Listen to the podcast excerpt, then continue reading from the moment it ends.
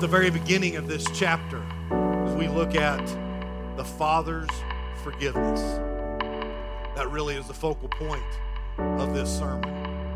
There's many other things that we could break out, but that's what God brought to me the Father's forgiveness. And if you've experienced it, it's incredible. If you haven't, don't leave here today without experiencing it. Today can be your day. We look at the first seven verses, really the first parable uh, of this is about the lost sheep. But the first three verses kind of tell us where we're at and what's going on, what de- Jesus is dealing with, and really gives us a basis for why he gave these parables in this sermon. It starts in verse 1 uh, through 3. It says, Now the tax collectors and sinners were all drawing near to hear him. Jesus was preaching. He was drawing crowds. People wanted to know what he had to say. What he had to say was a new thing, and they wanted to hear it. They were welcome. And so, as tax collectors and sinners were drawing near to him, now the Pharisees, who always wanted to sit in the best seats, and it says, and the Pharisees and the scribes grumbled. Always got a few of those, right? Saying, This man receives sinners and eats with them. So he told them this parable.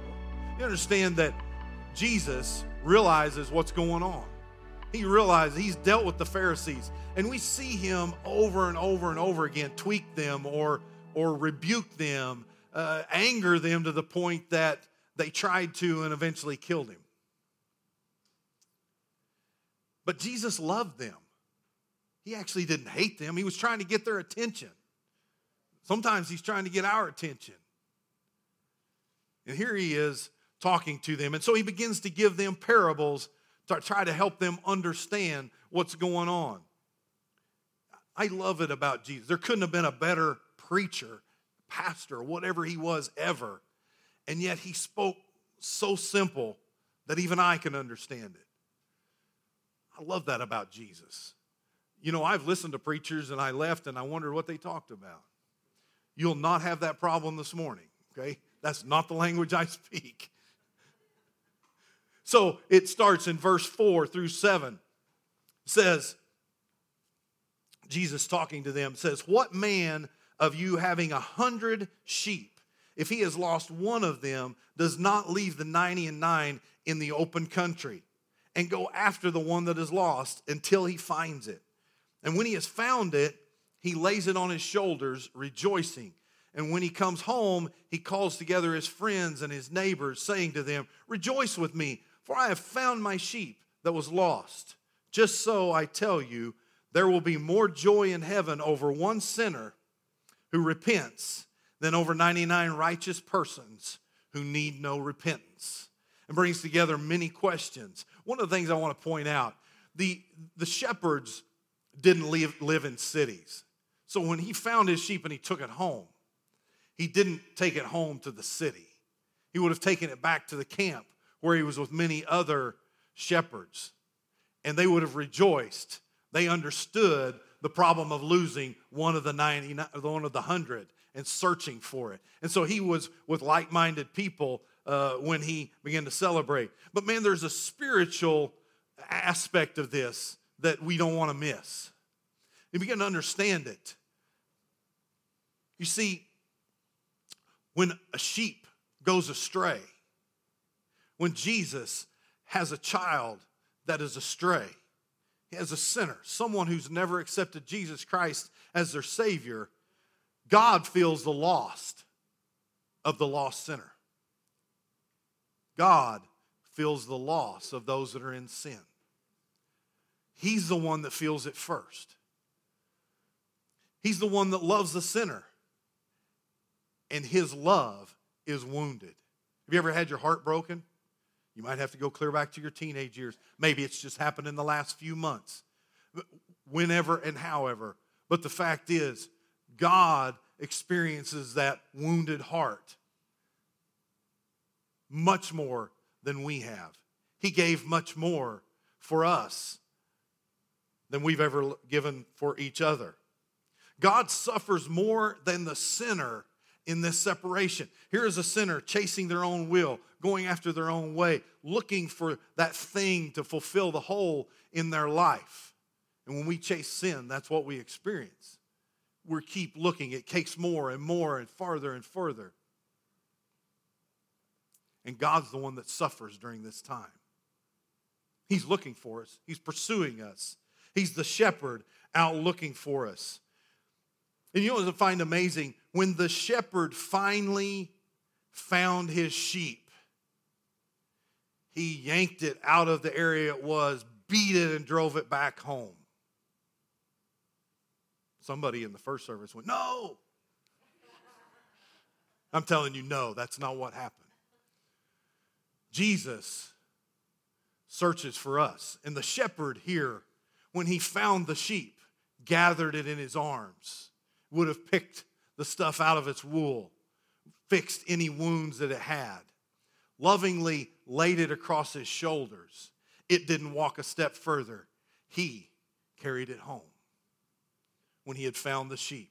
He, the shepherd, Jesus, carries us when we surrender to him and he finds us, when we turn back to him. I love this, how the shepherd carried him back home on his shoulders. It brings to, to mind a question, though, I want to ask you. Why not celebrate the 99 that didn't run off and get lost? Why do we celebrate the one that was found? He, he had been unruly and run off. I understand we're glad to have him back home, but why not celebrate the 99 that didn't run off? I want you to hold that thought because I'm going to address it a little bit later in the sermon, uh, but I felt like it was worth bringing forward. Remember that.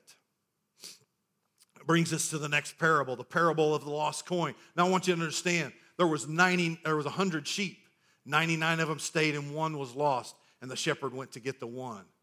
Now we're looking at a woman who has lost a coin. She had 10 silver coins and she's lost them. And what uh, lost one of them? In verses 8 through 10, it says, Or what woman having 10 silver coins, if she loses one coin, does not light a lamp and sweep the house and seek diligently until she finds it? And when she has found it, she calls together her friends and neighbors, saying, Rejoicing with me, saying, Rejoice with me, for I have found the coin that I had lost. Just so I tell you, there is joy before the angels of God over one sinner who repents. Understand, we're valuable to God. We are valuable to God. He places great value on us. In fact, if you read the Bible, it says the value of one soul is worth more than the whole world. The thought came to me as I was preparing this. Just out of the blue, if I went up and down every aisle and talk to every one of you.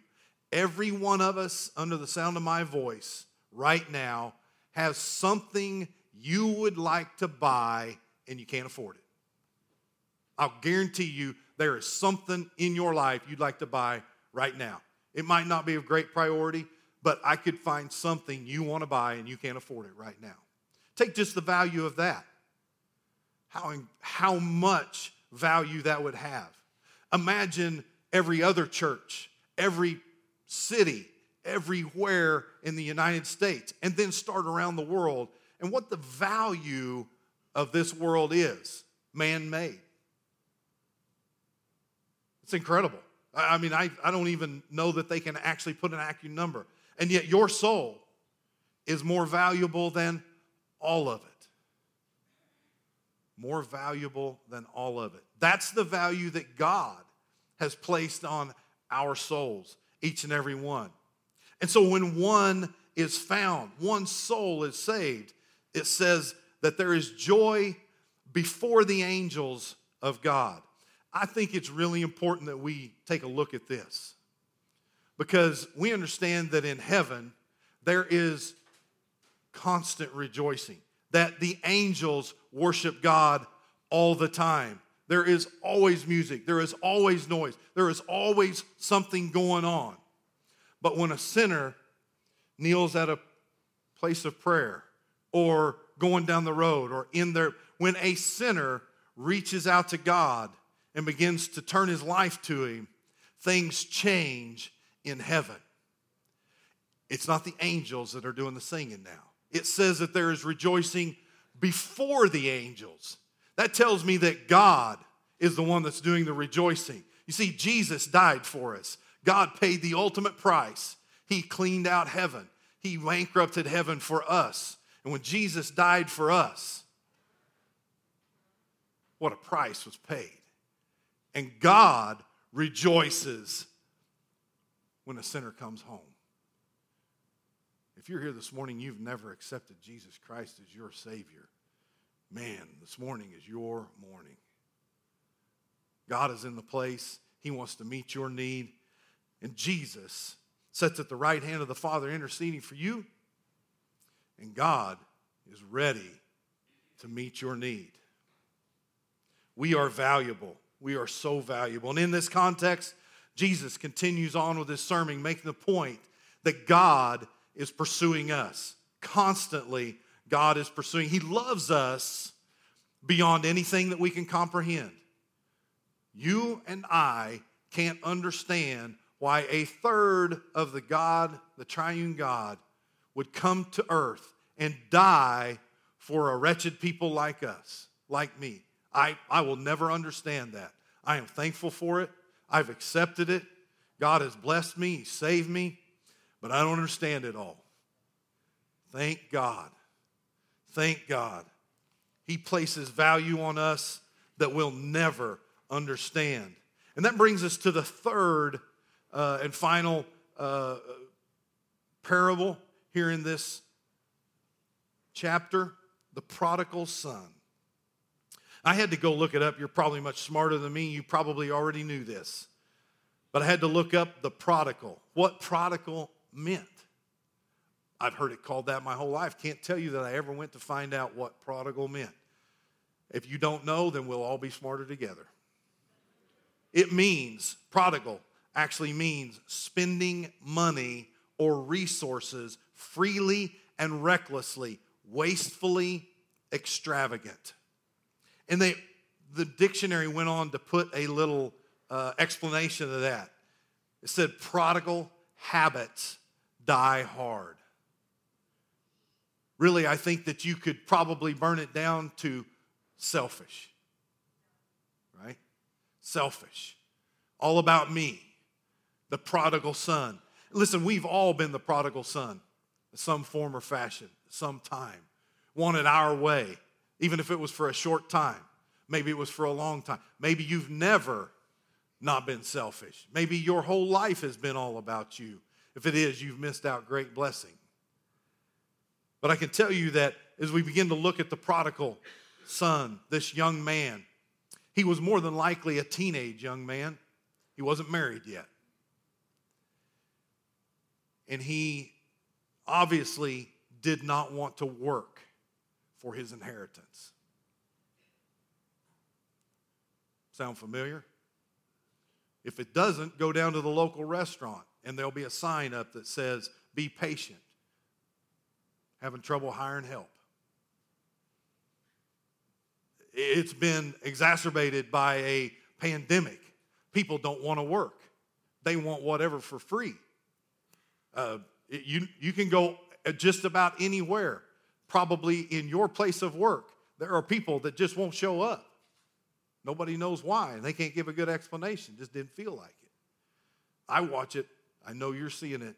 It's incredible here in the United States, the culture shift that has become hey, take care of me. I don't want to work for it, I don't want to have to go get it. This young man didn't want to work for his inheritance, he just wanted what was his mine. It's all about me.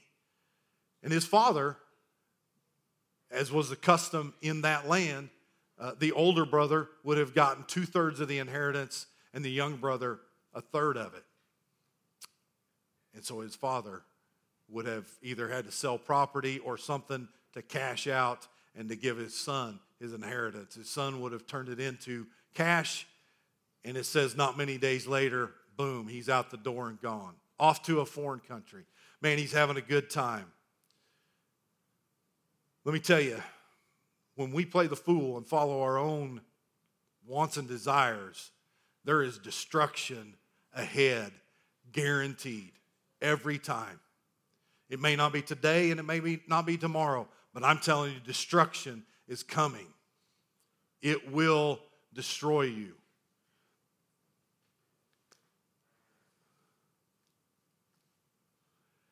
Here's what I know. He went into a foreign land. His brother let the cat out of the bag later and said he spent it with prostitutes. He was out partying. He was having a good time and blew through a third of what his father had spent a lifetime trying to put together. Blew through it in a short amount of time. Now there's a famine. And if you ever want to find out who your friends are, now's when you'll find out. And all of a sudden, he didn't have any. It says nobody gave him anything. All those people that he bought all the, the drugs and the drink or the parties or whatever he was doing, whatever was fun, racing chariots through the street. I don't know what they were doing. But all of the things that he had been paying for, all those friends, not a one of them was helping him now. And you'll find that in your life when you start chasing your own things. When the rubber meets the road and the money runs out and the fun's gone, so are the friends. And that's what this young man was experiencing. Now, he's not just out of money and friends, he's homeless. And he goes to get a job but there's a famine. There's not jobs to be had. He left the penthouse and now he's in the outhouse. He's literally in the pig pen. And no self respecting Jew ever hung out near a pig pen. There wasn't a much bigger no no than for a Jew to be around a pig pen. Listen, this young man is homeless. He's lost his inheritance. He has no friends. He has nothing. We'll find out that he doesn't even have clothes as time goes on here. I've often heard it said, I believe this is very true here. Sin will take you farther than you intend to go, it'll keep you longer than you intend to stay, it'll cost you more than you can afford to pay. Sin will take you further than you intend to go every time. It'll keep you longer than you want to stay, and it'll cost you more than you can afford to pay. You see, the devil, when he's leading you around, there's fences that have been put up, there's fences in our lives that as Christians we don't go past, we don't go over. It's the reason why is because there's a safe space. God has taken care of us. But the devil will lead you over to the fence, and he'll show you that beautiful green patch on the other side. He just doesn't tell you that there's a septic tank under it. And that's why it's green. The devil will lead you wrong. He'll take you further than you ever intended to go, keep you longer than you meant to stay, and it'll cost you more than you can afford to pay. Let me tell you something as a if you're out in the world, if you're following your own selfish desires this morning, God's pursuing you. Your life is more valuable than you can imagine. Jesus died for you, and He but wants to save you if you'll turn your life to Him. That's where we're at, and really that's what we're talking about the Father's forgiveness this morning. Let me tell you, God pursues us, but He will allow some horrible things to happen at times. And when we turn back to Him, sometimes we carry the scars of those things. I'd like to introduce you to my cousin Ronnie. Ronnie, now I didn't say this, but Ronnie had beautiful, curly, floppy hair. I mean, the girls like that stuff.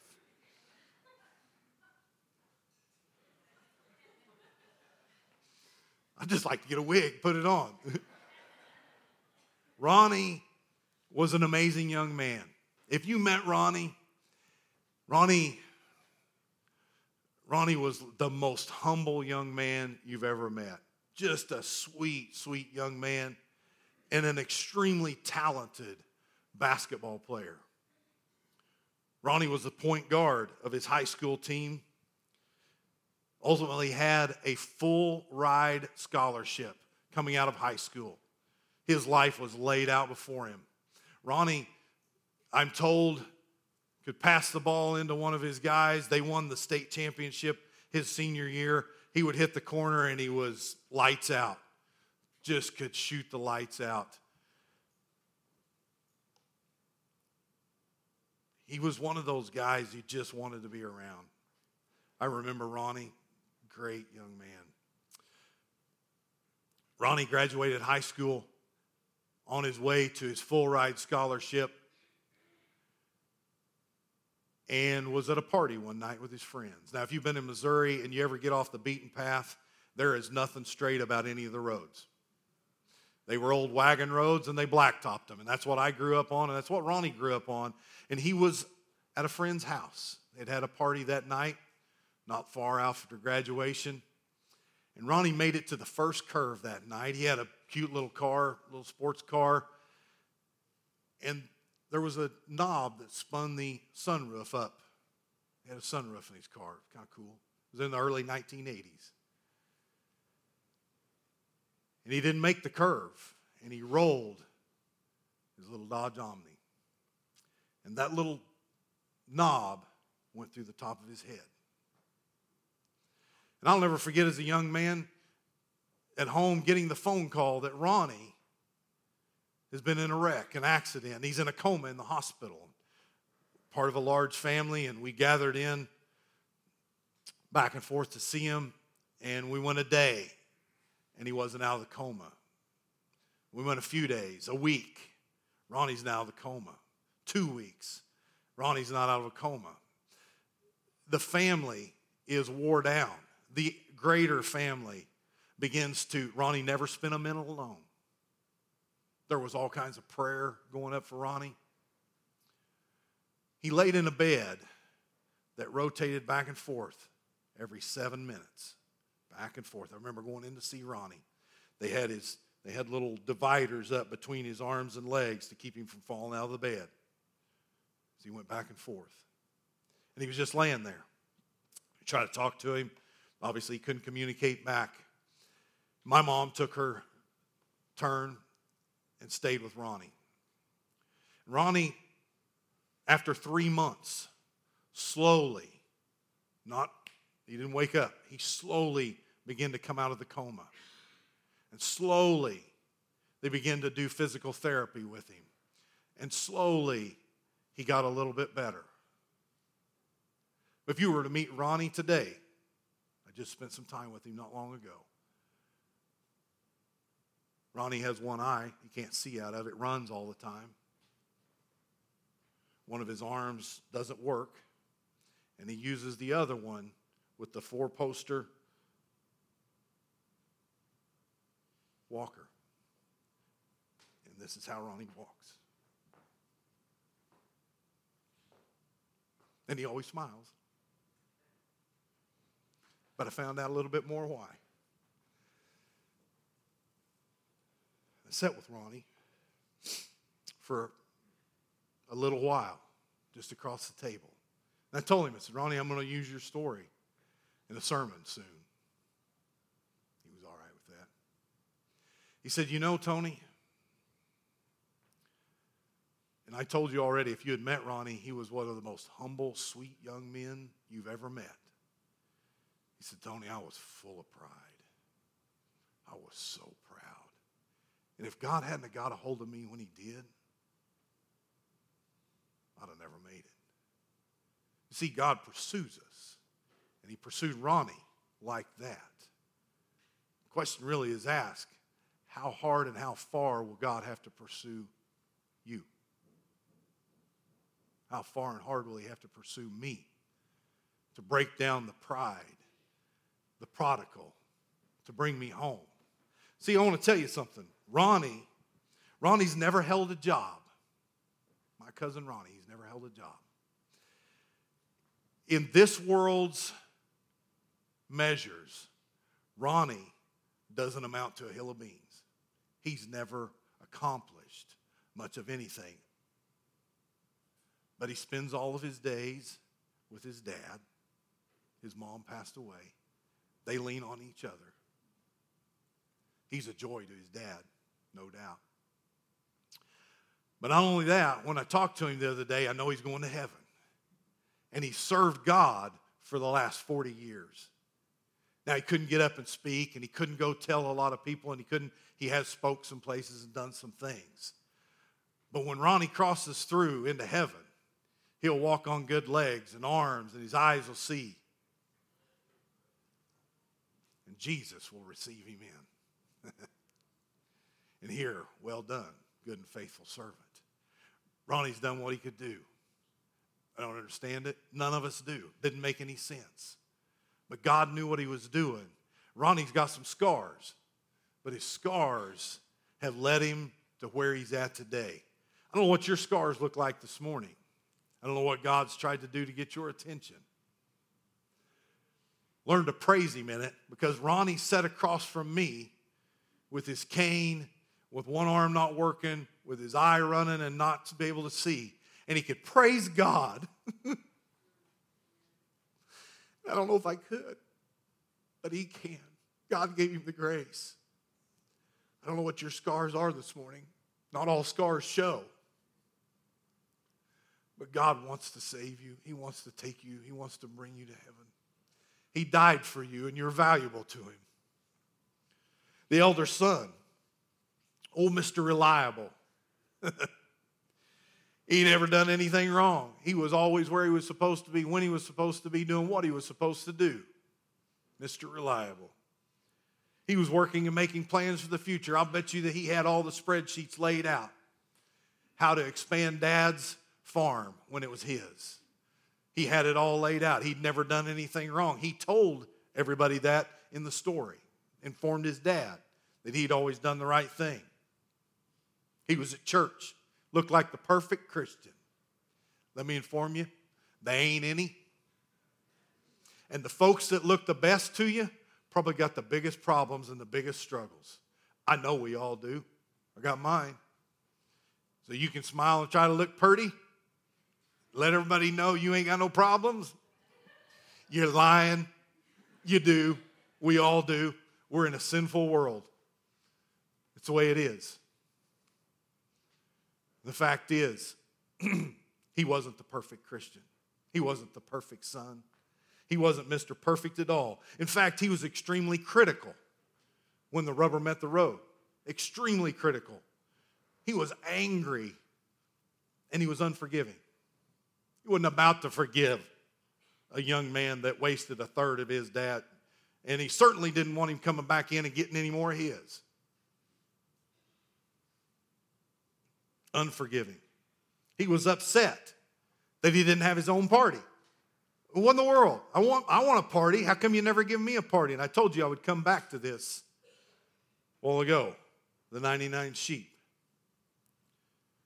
You understand that this young man, the older son, everything that his father had was his. He never had to pay for it. His dad was took the risk to get it, built it, but it was all his. He had access to everything. He lived there in the home with his father. And he missed this, and I'm afraid often we miss this. You know, we want to celebrate the, the, the ones that just get saved. And listen, we should. It's a big, big deal. But understand that every day as a Christian is a celebration. See, this young man missed the fact that the celebration was that every day he was with his father. Every day was a celebration. He brought joy to his father in law. I don't know if they had coffee in the mornings, maybe they ate breakfast, maybe they gathered lunch, Maybe they worked together, they planned whatever it was. This young man missed the fact that every day was a celebration. It wasn't a big celebration, it was a never ending celebration of being together as family. How often do we miss it? Let me ask you this When's the last time you cracked your Bible open and read what the Father had to say to you? When's the last time you spent five minutes on your knees praying, crying out to God, praising Him, thanking Him. Five minutes that wasn't inside church. Five, God wants to spend a time with you alone. And this young man, while having it, missed it. Don't miss it. Don't miss it. The celebration is the fact that you've been saved. And the longer the years go, the closer it is that you get to go see him. The Father. We look at the Father. The third of the, uh, the three main characters here. You understand that the Father had spent a lifetime raising his boys. Chris, if you all would come. The father had spent his days looking after these children. He had raised them, they were his boys. Both of them had spent their life inside of his home. He had nurtured them, he had raised them, he had brought them, he'd given them the best that he had to give them everything. He had even sacrificed to give his youngest son what he wanted. And you know what? If I were a if I were a wealthy Jewish father and my son had done this, I'll just tell you, I would have sent someone to keep an eye on my son. I would have had feelers out and checked on him to see what was going on with him. I would have wanted to know if I could help him uh, or if he needed help to protect him. Now, he had had to allow him to go on and do his own thing. But we just studied this last Wednesday night. God has watchers out for us, those that keep eye, an eye on us. And I can tell you that had I been this father, and that's from the book of Tony, that is not in the Bible, okay? But had I been this Jewish father, I would have had some feelers out. I would have wanted to know what was going on with my son. And chances are he knew that the money was gone. Probably knew that his son was in the pig pen. Probably knew that. Didn't know when he was going to come home. But he was worried about him. And we see where the father was looking for the son. Every day was looking for the son. He was on the front porch. And I can only imagine what went through that father's mind that day when he looked out and saw way down the road his son coming. He wasn't recognizable. He didn't look like he did when he left. According to this, he didn't have shoes, didn't have clothes. He didn't look like what he'd left. But he looked down the road and he seen that boy. He recognized the walk. You know your children, you can tell from a long ways away. He would have recognized, there comes my son. Not just another dusty figure coming down the road, but that's my son. And I can just only imagine as the father turned and walked back in the house and said, That spoiled brat has showed up, and now what are we going to do with it? That's not what he said at all. That's not what he said at all. See, if you study Jewish tradition, Jewish, rich Jewish men were never, ever seen running.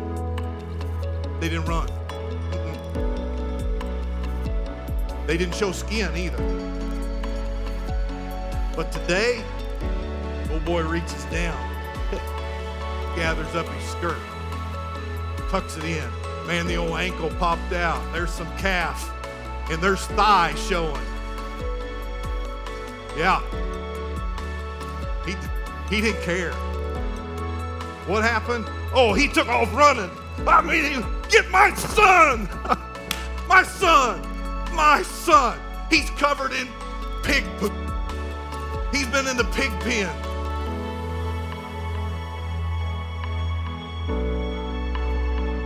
I don't care. It's my son.